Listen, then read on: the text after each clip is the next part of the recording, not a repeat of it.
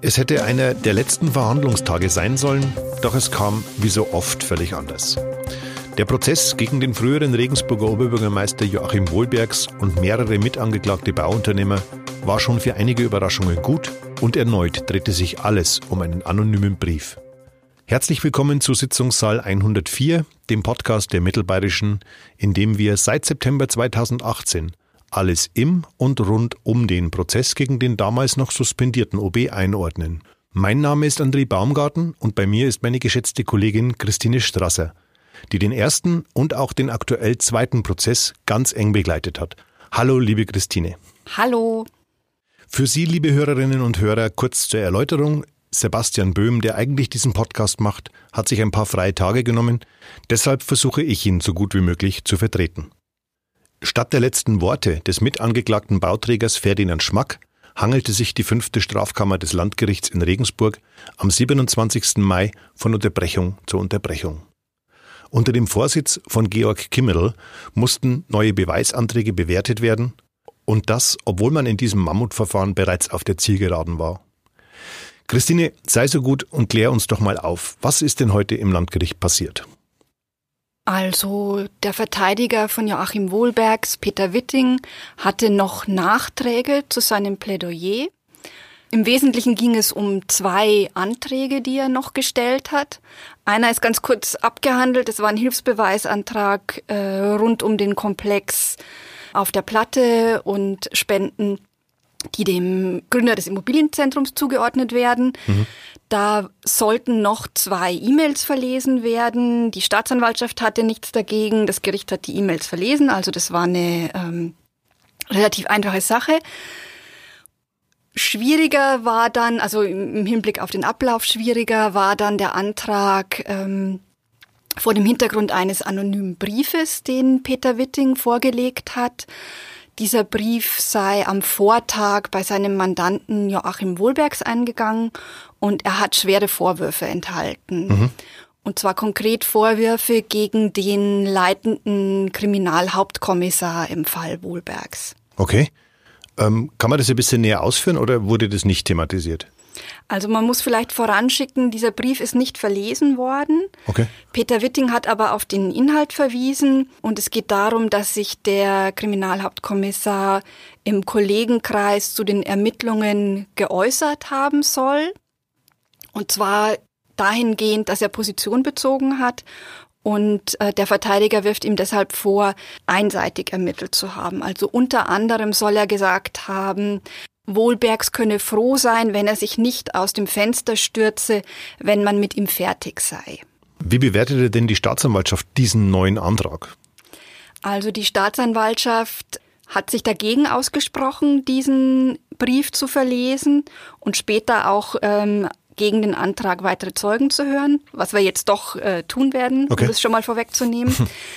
Man sagt, dass der Brief wenig Beweiskraft habe, es sind anonyme Vorwürfe und die Staatsanwälte bezweifeln auch, dass sie dass dieser Brief irgendetwas ändert, wenn es um die Bewertung der im Verfahren vorgeworfenen Sachverhalte okay. geht, also der Spenden und der Entscheidungen zu Bauprojekten mhm. und auch im Hinblick auf die mögliche Strafzumessung hätten diese Aussagen keine Bedeutung. Mhm. Ähm, wie hat das Gericht aber dann befunden? Du hast es gerade schon vorgegriffen. Also es ging wie gesagt hin und her. Das Gericht wollte den Inhalt nicht verlesen. Jedenfalls nicht von Amts wegen verlesen, weil man diese Vorwürfe schon mit einem Fragezeichen versehen müsse. So hat es der Vorsitzende Richter Georg Kimmel ausgedrückt. Aber ähm, andererseits enthalten diese, enthält dieser Brief schon Behauptungen, denen man ganz offensichtlich nachgehen will. Und deshalb okay. will man jetzt diese beiden Polizeibeamten, die namentlich in dem Brief genannt werden Aha. und denen gegenüber sich der leitende Ermittler eben wie von mir geschildert geäußert haben soll, ähm, will man im Verfahren hören. Okay. Wenn ich mich richtig erinnere, war doch sowas schon mal Thema, oder? Worum ging es damals und was kam da am Ende dabei raus? Mhm. Peter Witting hat schon mal einen anonymen Brief vorgelegt. Das war Anfang November, auch in diesem Verfahren. Auch in diesem Brief sind Vorwürfe gegenüber dem leitenden Ermittler erhoben worden. Das war allerdings ähm, wirklich sehr unkonkret.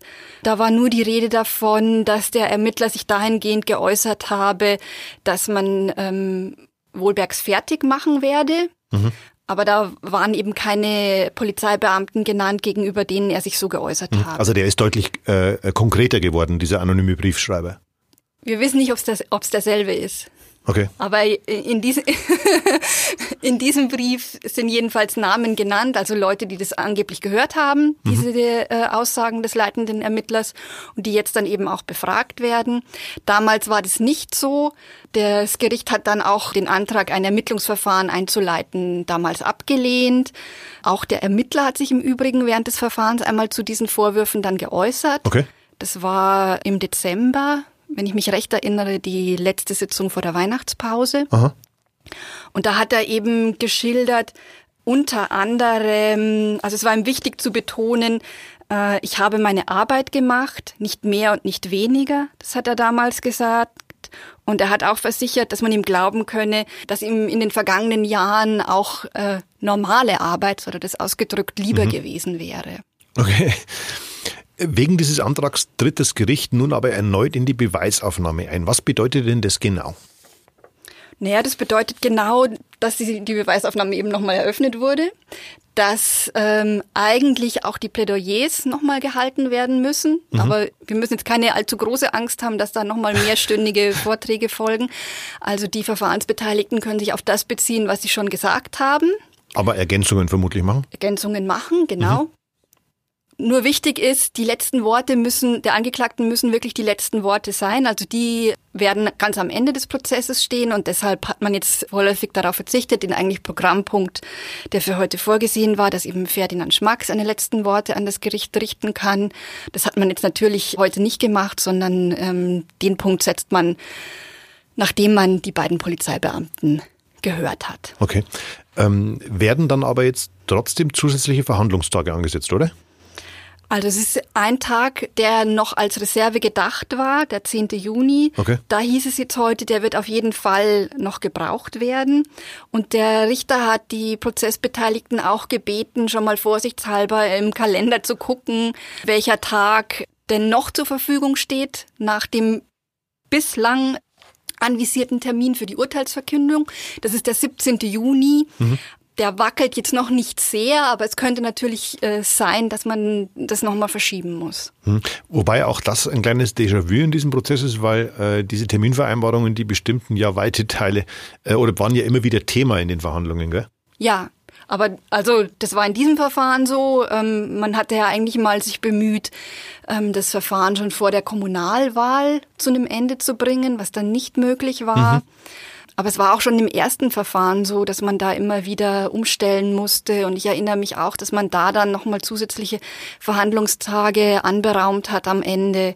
Also es ist jetzt vielleicht nicht unbedingt, äh, was man alltäglich bei jedem anderen Prozess erlebt, mhm. aber es ist jetzt auch nicht wahnsinnig ungewöhnlich. Bei so großen Prozessen vor ja. allem. Ne? Ähm, das heißt also, dass am 17. Juni weiter mit einem möglichen vorläufigen Urteil des Landgerichts im zweiten Wohlbergsprozess zu rechnen ist oder nicht? Also ich habe mir es jetzt mal schon noch im Kalender stehen lassen. Ich bin jetzt auch mal positiv, dass das noch zu schaffen ist. Eben wenn man diesen äh, Termin, den man bislang als Reserve hatte, am 10. Juni noch nutzt. Ähm, und wenn nicht, dann werden wir noch einen zusätzlichen Termin bekommen. Oder auch mehrere. Oder auch mehrere. Christine, ich danke dir sehr für deine Erläuterungen und hoffe, wir konnten unseren Hörerinnen und Hörern eine gute Einordnung geben. Das war's schon wieder, war eine sehr kurze Sitzung. Weiter geht's im Landgericht am 9. Juni und dann hören Sie auch uns wieder. Bis dahin, bitte bleiben Sie gesund und auf Wiederschauen. Alles Gute.